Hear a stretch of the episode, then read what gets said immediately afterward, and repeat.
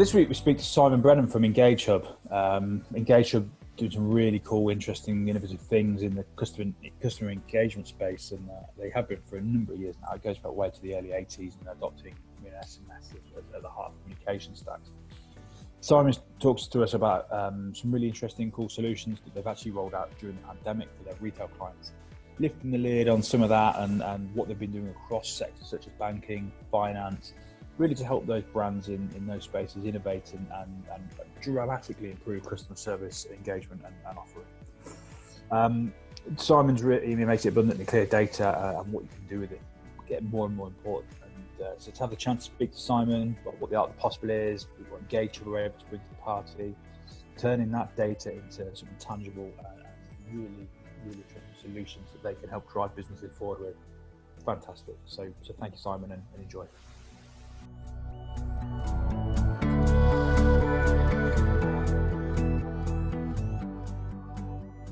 I mean, in terms of Engage Hub, overall from the um, fr from the different parts of the group um, to where we are now, we've been we've been trading for thirty years. We've we've got a global reach, and I'll go into that in a little bit more detail in a short while. Um, there's strong presence, particularly in Europe, uh, London H Q, large office in Dublin as well. Then we've got operations across LATAM and Asia. We work with some partners as well, uh, as well across um, the Middle East and out in Australia. And I mean, in terms of transactions, and this is something I'll elaborate on a little bit with, so we process around about a billion transactions uh, each month, or over, over a billion transactions.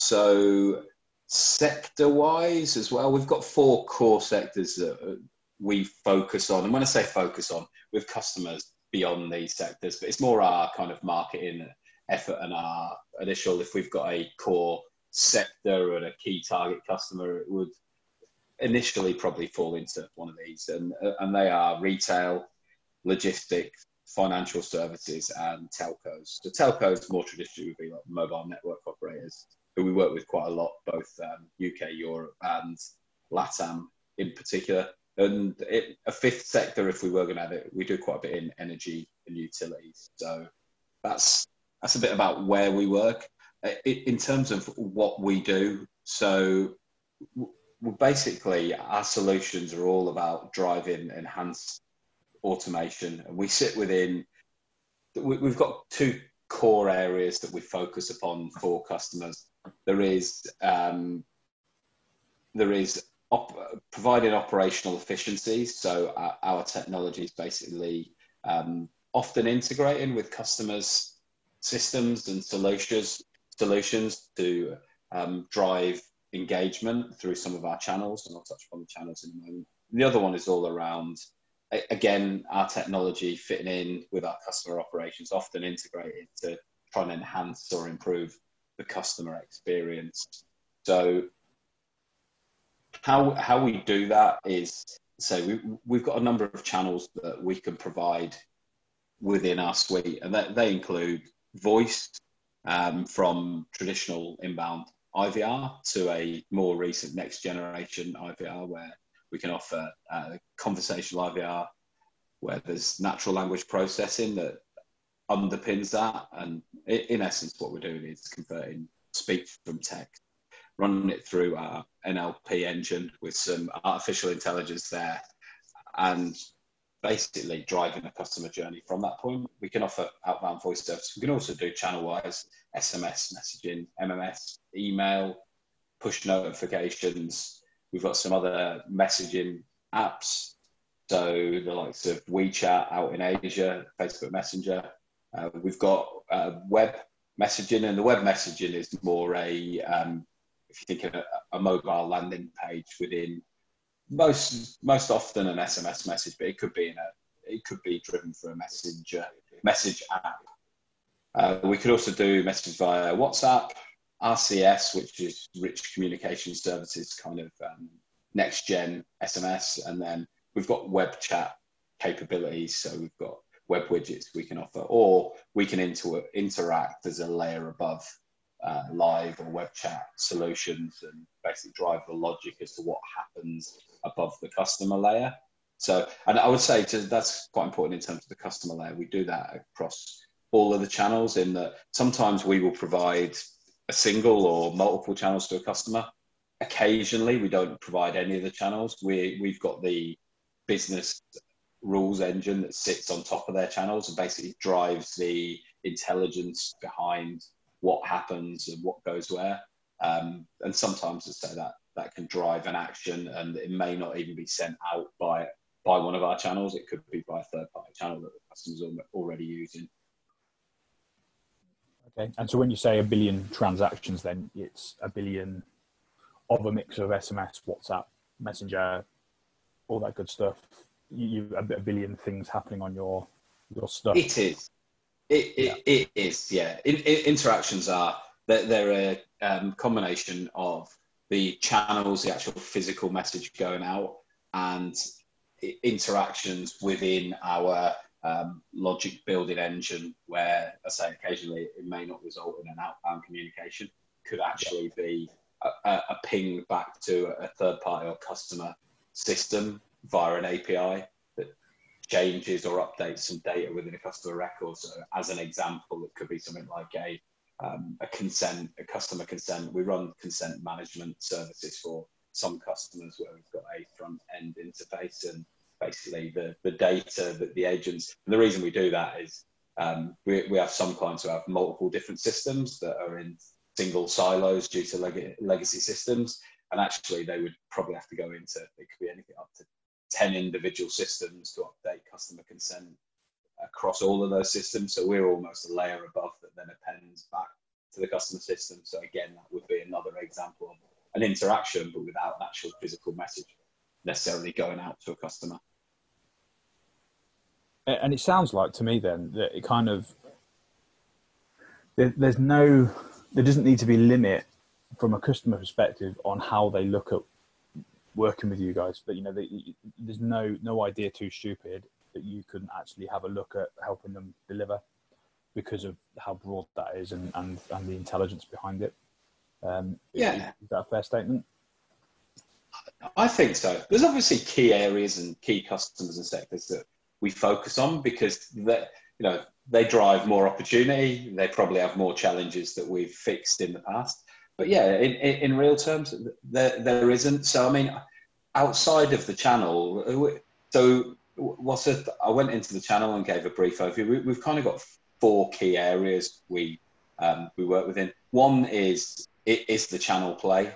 Another one is data in in general terms. So that really feeds into your your question about it, is there any restriction, or is there anyone we couldn't work with? And because it is data we are working with, and often what we're doing with that data is we're collecting it and trying to make sense out of it. And by that, We will, we've run quite a few digital transformation programs where what we've been doing is capturing data from multiple different systems or sources, orchestrating that data, often connecting it, and then driving a, an interaction or an action off the back of that. And again, that could be a message going out to a customer, it could be something internal, or it could be updating a system. And that, that data is often harnessed, and um, it, as to what happens with it, that action is driven by one of the other four key pillars within our solution set, which is our Synapse Business Rules Engine. And that ultimately is the brain that sits behind the technology.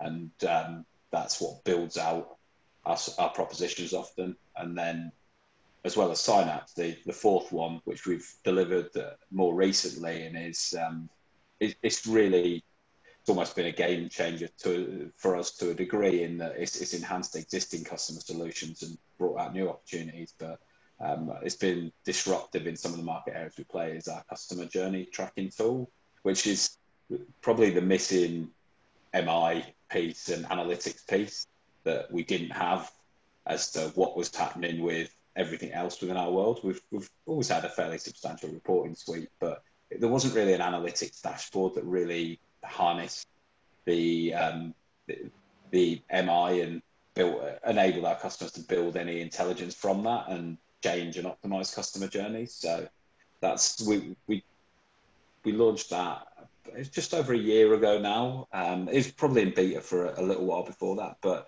been built out fairly substantially since that point, and many existing customers and people we're speaking to seem to be really quite taken with it. Sounds good. Sounds amazing, in fact. Um, have you got, um, obviously, um, keep commercial sensitivities well under wraps. So it's kind of talking around, but about how, how two things actually, how, how your, your customer base has been applying some of those tools and solutions um, over the last year or so. But then if it's okay with you, have some of them done different things in the last eight to ten weeks as the world's changed? And it'd be interesting to see the, The, the the the evolution and the speed of the evolution around some of those services your your customers have had to deploy and potentially redeploy. Yeah, yeah, no, absolutely. Well, I think just first, first of all, going on the customer journey tracking tool, I think clearly we we didn't know that what um what, what's happened in the last two to three months was going to happen. I don't think anyone could have foresaw it going in this way. Um, it almost seems like the world is a totally different place since the start of the year. I, well, I guess it. I guess that's because it is. But I think having the customer journey tracking tool and the analytics and the ability to get a real holistic overview to what is happening within customer interactions, either on a single channel or a, a multiple channel, uh, has been invaluable for us. And the other good thing that kind of was built out fairly quickly after we delivered delivered it initially was the fact that we thought, well, look, not everyone is going to want to use our channels necessarily when they're when they're doing their customer engagement. So we don't want to basically shut ourselves off from potentially working with someone because they've already got a established channel. It might be they might already have established email player uh, that's built and integrated into all of their systems. So just moving to us wouldn't be commercially viable. Mm. And um, what we have built out is integration tools so that we can capture channel from offline, um, uh, sorry, capture data from offline channels. So we don't even need to be doing things such as the email, potentially the voice service, or even the S M S, but we can still plug all the data into the customer journey tracking tool. So we can do Engage Hub provided channels plus third party channels. So having that all together really does give that true cross-channel holistic perspective as to what's happening within the customer world. And I think particularly going back to what's changed in the last eight to ten weeks, particularly during the more recent times, I think from some of our customers who are using it, it's really highlighted where there are um, maybe snag points within their customer journeys, where there's significant drop-offs, or where there's optimizations that are required within there to improve. Basically, they're changing customer environment due to, certainly for some sectors, the sheer unprecedented volumes of contacts they're receiving um, and how they handle that. So it's it's helped our customer have you know more a, a cleaner view as to what's happening within their their end customer world. It's really interesting, isn't it? Because actually, what we're saying is that from this pandemic, as, as horrible and tragic as it's been, there's a lot of learning happened and a lot of good new things will happen and stay in place because of it. So the things, you know, the the the, the capability you, you're providing, and the, I also think important here is the organisations you're working with clearly had an appetite to learn and try new things. I suspect there's plenty of businesses out there that haven't been quite so uh, open uh, with their, yeah. their mindset, um, but the ones that have have actually probably got new ways of working and new cadence to bring in and keep than they would have even realised they'd have at the start of this year. Uh, yeah, I, I agree one hundred percent. I think from some discussions I've been having with with my clients in certain sectors, they've been very um, rigid's probably not quite the word, but they've been very um, they've been very specific about what they can do when, um, certainly within their product and tech roadmaps and environments, and clearly ensuring that nothing happens within key events. So retail being one key sector, um, everything is around peak trading. So from Black Friday onwards, so the tail end of November till probably about the first week of January, there's almost a shutdown. And mm. historically, um, from discussions we have with our, our customers in that sector, I think once you get to October, not a lot happens unless it's nearly finished um, or it's absolutely essential for peak. But the planning for that side tends to start, you know, probably three, four months before then. Well, actually, it starts a lot sooner than that. But I mean, in terms of the work and the programs, there's a build up to that point, and there's almost a distinct cutoff. And the the opinion has always been, well, we can't do anything in peak. What if something went wrong? How would we handle that? But but actually, I think what it's told them, and you know, we have done it with some of our retail clients, where we've you know very very quickly mobilized changes either to existing tech or actually added new functionality to deal with the unprecedented volumes that they're currently experiencing. Um, but I think what it's taught them is, well, hang on a minute, we, we normally build up to peak for maybe three or four months. We say we can't do anything in peak. We've literally, we, we've gone from mobilising home working for probably seventy-five percent of our office, and actually we've deployed urgent technology in our busiest ever times, at, you know, in, in less than a week or two. So may, maybe the consideration now is, well, everything we thought was right because that's what we've always done. Maybe we don't need to be quite so rigid about that in future, because we can do things more and quicker if we need to, to ensure that actually it helps and supports our business improvement and our customer engagement, and ultimately the experience our customers are having during those busier times. Yeah, yeah, and, and it's funny, it's reminded me of, uh, this is right, right at the start. Um, I had to, I had to call a call centre, but we shall name no names. And I was, I was, gen I had to call them because um, I needed to make a payment, because I'd basically I'd forgotten to make the payment. We, we live on a new build estate, and every year we have to pay a management fee to the people that look after kind of the, the park and the gardens and the hedges. I, I feel your pain. I feel and your I, pain. And I, and, I, and, yeah, yeah, and I forgot. Um, and then I got a letter saying, "You've forgotten." You know, it, it wasn't quite as short and sweet as that, but. I thought, well, I'd better pay it because I don't, I don't want it to get, you know, I wasn't, I wasn't, I didn't want to pay. I just forgot, blah, blah, blah. So I called up and I thought, I'm calling a contact center here. Are they even going to be, am I going to be on hold for hours? Am I going to be, um, and they answered within minutes. And the, the, the customer service um, agent on the other end was at home. Yeah. And they had enabled their contact center to go home. Uh, and it, it was so impressive. And, and clearly this was an organization that had realised that they still need to serve their customers for two reasons. One, customer satisfaction, but also if they don't, they're not going to get revenue. But we have to keep our people safe and secure and enabled. And they've just gone for it. And and I ended up talking to her for a while. I could hear a kid in the background. Um, and, and they said, yeah, they, they just, they worked out what they needed to do. And they basically, they sent the contact centre home.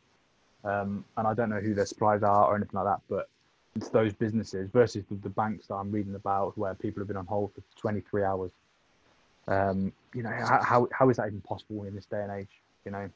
Um, and I, I, again, I won't name names, but it was a pretty well-known bank um, that you're just like, wow, it just shouldn't, shouldn't be, shouldn't be possible if you really want to do it to get this wrong, because there's technology like yours out there. Yeah, absolutely. I mean, we, we do, well, as I mentioned earlier, so we do quite a lot in financial services. So we've got a number of um, high street banks, not, but it, it, not just the U K. Um, in Ireland, in particular, we do we do, do a lot in the financial services sector, and we've actually been working on digital programs for a good period of time, where the the, the core of them, um, being quite high level about it, has been about offering customers a offering customers choice as to how they want to engage within their bank. There's a lot more to it than that, so I'm making it sound a hell of a lot more simple than it actually is. But the reality is that um, for certain, you know, at certain times within certain departments, there are clearly going to be queues uh, when people are calling into the contact centre.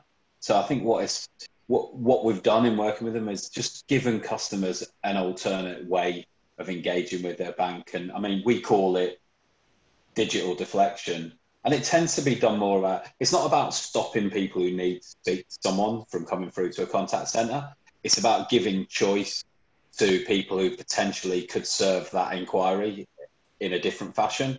So whether that is someone who's in a queue that's quite busy receiving a text message along the lines of, did you know you could download the app and you could do this? And by this point, um, by the way, we the customer has gone through an I V R through a few options. So we kind of know roughly what they're talking about. It's not someone who's um, had their card defrauded or lost a card and needs to speak to someone urgently to block it. It might be someone who's checking on the date of the next payment that's due, or um, they're looking for some information on a statement, which they could get within an online banking account or an online app.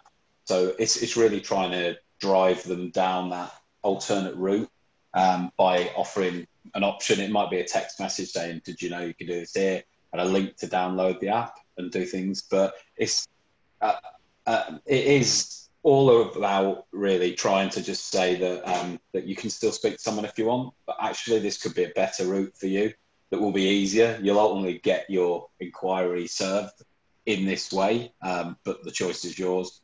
So I think from doing that, clearly a couple of the banks who are doing that with, they, they've had challenges due to unprecedented volumes as well in this time, but because I think the framework and infrastructure is there to to deflect and give customers options where they don't necessarily need to speak to an agent. It's really helped them offer a, a much better customer experience than maybe some of their competitors are being challenged with at these times, because they, they've not put the infrastructure in place to kind of facilitate um, other ways in which customers can engage with them. Yeah, it's really interesting. Do you, do you think on a consumer level, trust is an issue? I, I don't want to speak to a robot. I, I personally, I, I, I am happy to never speak to another human being ever again if I don't have to, because I think if I'm having to reach that point, something's gone drastically wrong. That, that's just me. Do you get feedback yeah. from your customers around inclusivity is maybe a good way of doing it? Yeah, I, I think I, I think objections are getting less and less from our customers. So in that in that financial service um, example I gave, there's actually there's no robot there. It's more going down a path within the technology to get to a point where you may hit a substantial call queue and it's sending a text in real time uh, or similar. It could be a push notification, it could be via a messaging app just saying, do you know this is an option, and driving them to either an online account site, download the the app or something such as that. So there's not a robot there, but I think in general terms we send about a robot. I, I We're getting less objection. I think, though, it, I think if you use chatbots in the right way and are very clear and honest and open about it, I think that will lessen ever more so. So what, what we say to our customers and what people we're speaking with is, as long as you're clear that it is a bot and you don't, you're not giving the customer any false expectations that there's a human who's responding to the chat, I think people are more accepting, because then they've got a... and you give the choice of an opt-out if you're not getting the response you need from the chatbot. Then as long as there's a path to enable a, a consumer to speak to someone to fix the inquiry if they don't get what they need from the bot, I think that's the key. And I think that is what will help the positive evolution of chatbots by the companies who do that in the right way. I think if you're forcing it, um, you're not setting an expectation that it is a bot, and the customer thinks they are speaking to a human, that's when the customer experience gets poor and it's going to cause issues. Right. Basically, if you're open, honest and transparent, people like it. Yeah. Amazing, isn't it? it? I know, go figure. yeah, yeah, it's um, it's funny. It's uh, it, it, it, it, the enablement that you can do through through technology now and the different things you can do is it's it's amazing. Are there any times when you you're living, breathing it, you're in it all the time? It, are the times when you're just kind of looking at the tech stack that you've got and maybe some of the stuff that you've put in uh, to a customer and you go, that's really, really cool? Like, do, do you ever get amazed by your, the things that you guys are doing yourself?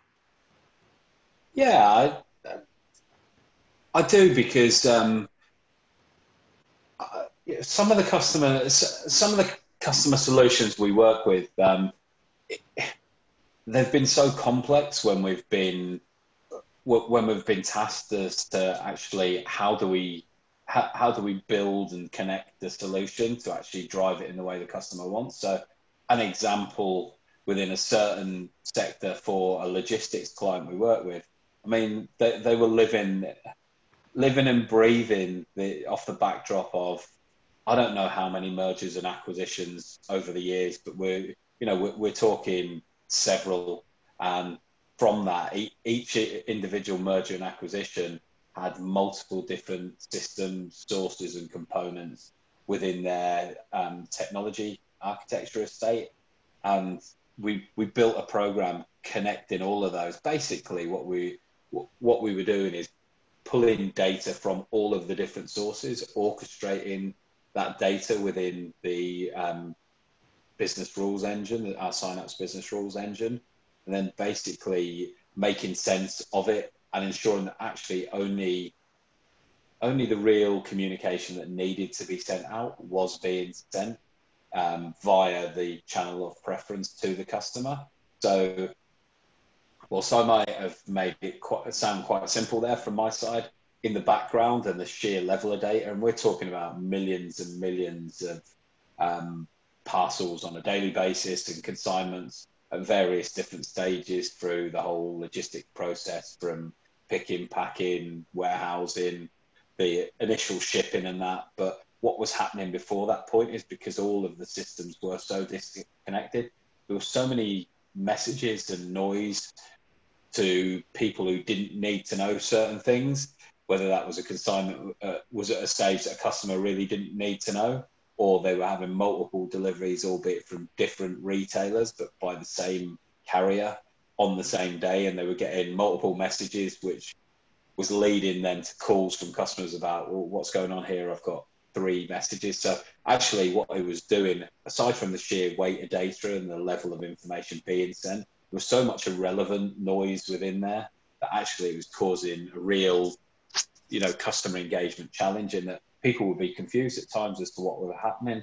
But from orchestrating it all together, the key thing it's done is it's given a lot more clarity. It's led to a lot less missed deliveries, or if someone's not in, the ability to, you know, quite fluidly get their neighbour to sign for it. And actually, it sounds something quite simple, but the cost per journey for a missed delivery, um, an individual missed delivery, is enough in its own right to cause a challenge. And if you look at it, hundreds or thousands on a daily basis, and then the impact of having to redeliver there, there's a massive, significant cost. So actually, whilst I make it sound easy, the, the real challenge in the background when we're faced with it was um, substantial, to say the least. But I think that's the beauty of it, is the fact that you can make it sound so simple, so that, so the person on the other end knows exactly what's happening.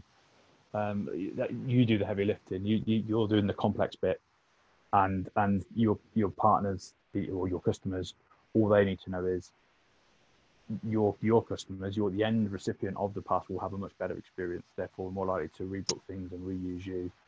And it's the the, the art of making something simple is, is often lost, because I think some people and organizations actually quite like sounding complex and complicated and taking people down routes that they don't ever understand, whereas most people keep it keep it simple, so I understand it and I'm more likely to buy it.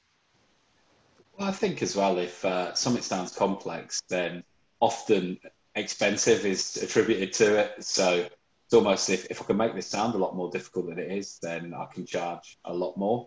Mm. But then you're actually getting away from what, what the real challenge is here. Um, and it, it, it's about simplifying it, simplifying it both for your own systems and the end customer in your own point. And naturally, I think if you do that um, and deliver a good service, then often you, the, the value you drive there enables you to drive and grow with the customer to gain more value across other areas of their business, rather than thinking initially, well, I'll make this sound really complex and expensive as well, and I'll try and deploy it. But then you, it's almost that the customer might look at, well, what is the true value? And without actually knowing or having deployed that at that point, they're put off by a price rather than ultimately what problem you're looking to solve for them.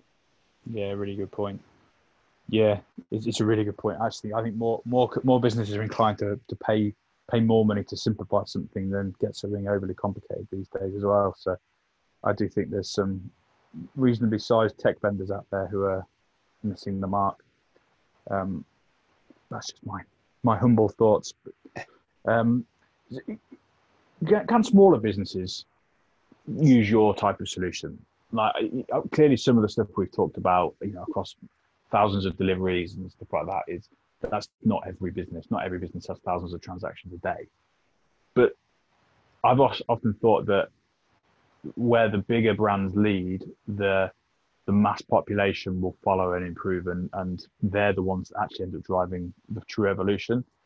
Have you have you seen any of that in in, in the sectors you're working with and, and through your solutions? Yeah, I think that, just to go to your first point about can smaller organisations use our technology, the simple answer would be yes, they can. I mean, our core focus tends to be enterprise. So, you know, if we were looking at a key ideal target customer, it would be in the enterprise sector, not least because there's often, because of the sheer size and scale of those organisations, there's more challenges and problems that they're trying to sell, solve. So naturally, our, I think our tech and the value our tech provides um, clearly fits well into that. However, ultimately, you know, it, it, it is technology, and if a much smaller firm has a problem they're looking to solve, then our tech can absolutely still work for them. Um, but it's, it, it's certainly not just open to enterprise customers for any means. Uh, sorry, by any means. It, it, it, to your point is is don't look at the cost. Look at look at the look at the value. Look at the return. And, and yeah. Solve solve your own problems and improve your own business, and don't worry about what other people are doing um, beyond getting some ideas and influence. Yeah, I, absolutely, absolutely. It's it, it is most definitely on that, because I think, you know, at times people get too caught up in what does something cost, rather than, well, what value is it going to give me, or what saving is it going to give me? Um, it's, you know, it, it's more than just actual a physical cost, really. It's, it, it's all down to what the value is. And I mean, more often than not, what the value is depends on how big the problem is for the organisation. Yeah, because true. The same solution could offer ten times better value for one customer than another if they've got a much greater problem than uh, you know, maybe a competitor or another client. So it, it all links back to that. It's a really good point. It's uh, don't, don't worry about what the other guy's doing. Just fix your own house. Exactly. Uh, exactly. Yeah, keeping up with the Joneses is uh, you, you're seeing it now, right? So so I'm I'm starting to get um, I'm trying to think of the right word. The amount of remote working, home working, COVID survival stuff that is now on LinkedIn and social has reached a point where I think a lot of people just are turning a blind eye to it. Um, don't get me wrong, the good stuff still cuts through, and the people who add value talk through and who know the audience are, are, are doing stuff. But if, if I see another post about um, seven, seven tips to work more effectively from home, well, your seven tips were different to those other seven tips and those seven tips. So actually, I've now got twenty-eight tips from working from home. Um, I, I guess I'm, what I'm trying to get at is what's next for you guys in terms of driving forwards, coming out the other side, the big bounce that we're all hoping for, um, the bounce back. Have, again, don't don't give away any commercial sensitivity, but have, have has it been a, a a tough time for you guys? Have you got good stuff happening, new features coming through? Just trying to give people a sense of what what they can expect to see from you guys in the next six, twelve months. Yeah, so I think I think there's new challenges for any organization. Um, you know, we, uh, I mentioned earlier, we do a lot in retail, and uh, we work with one of the one of the um, one of the main five traditional supermarkets. So we've worked with them for a number of years, provided a lot of different solutions. And I know there's been quite a bit of um, information out in the press about the assumption from the public that all the supermarkets are thriving and they're probably making and taking more money than they ever have, because you can't, you can't get a delivery, or more often than not, Um, get a click and collect slot for love nor money, because just the sheer unprecedented demand. They just don't have the supply to make that demand, irrespective of the fact that they might have mobilized four times the amount of deliveries that they previously had and maybe doubled their click and collect slots. There's still just not sufficient supply to, to make those demands. And I know there's been stories around, well, customers must think we've, we've made more money than ever, but actually they've had to totally change their infrastructure uh, to, to try and accommodate the new change in working environment, both from a online and a delivery process, but also then within the physical stores. So there's clearly been a drop-off within the physical stores. Um, you, you might not think that while you're queuing, waiting to get in, but clearly they, they might only have one-fifth or one-tenth of the actual physical people within a shop. And even then within the shop, they've had to do things differently and have the social distancing and put up screens and cost invested at that point. Um, so what, what, whilst they've probably taken more money than they have done outside of peak trading for a long period of time, there's been a cost to build the infrastructure to do that. But I think what we found is there's there's probably been there's been more haste in some of the projects that we've been discussing with some key clients, those who are impacted in a positive way in terms of it, it's driven more custom for them. There's been more haste in some of the projects that maybe weren't scheduled until later this year, but actually their priority has been bumped up massively because um, transforming or evolving a digital component within their customer engagement process was more essential than ever because it needed to support or supplement their traditional customer contact channels or mechanisms. So we, we've, we've found that during the lockdown phase and the, the change in working ways at the moment. I think off the back of it, um, there will be different challenges. I think that clearly, even for those sectors that are thriving or doing well, you know, I think there'll be a, a more prolonged budget approval process. I think people will be more careful in spending their money. I think that surely there is, um, I think most organisations, probably most sectors, are worried about what happens when the what sounds like an inevitable second wave happens from you know previous pandemics. It's it seems to be something that always does happen. So I think the, there might be reluctance to sign off or spend for some organisations uh, in the coming months once the lockdown gets eased further, um, just for fear of what would a second wave mean for them economically and how would they handle that. So I do think we'll have challenges there. I think certain things we've looked to do to put into place is because components of our overall mix and the way we make money is a transactional channel message, such as a text message or maybe some voice minutes from calls into some of our I V R. We've actually, we've had a good two or three months because we've been supporting our customers in their changing needs. So actually we've not felt the short-term impact. If anything, there might have been a slight positive.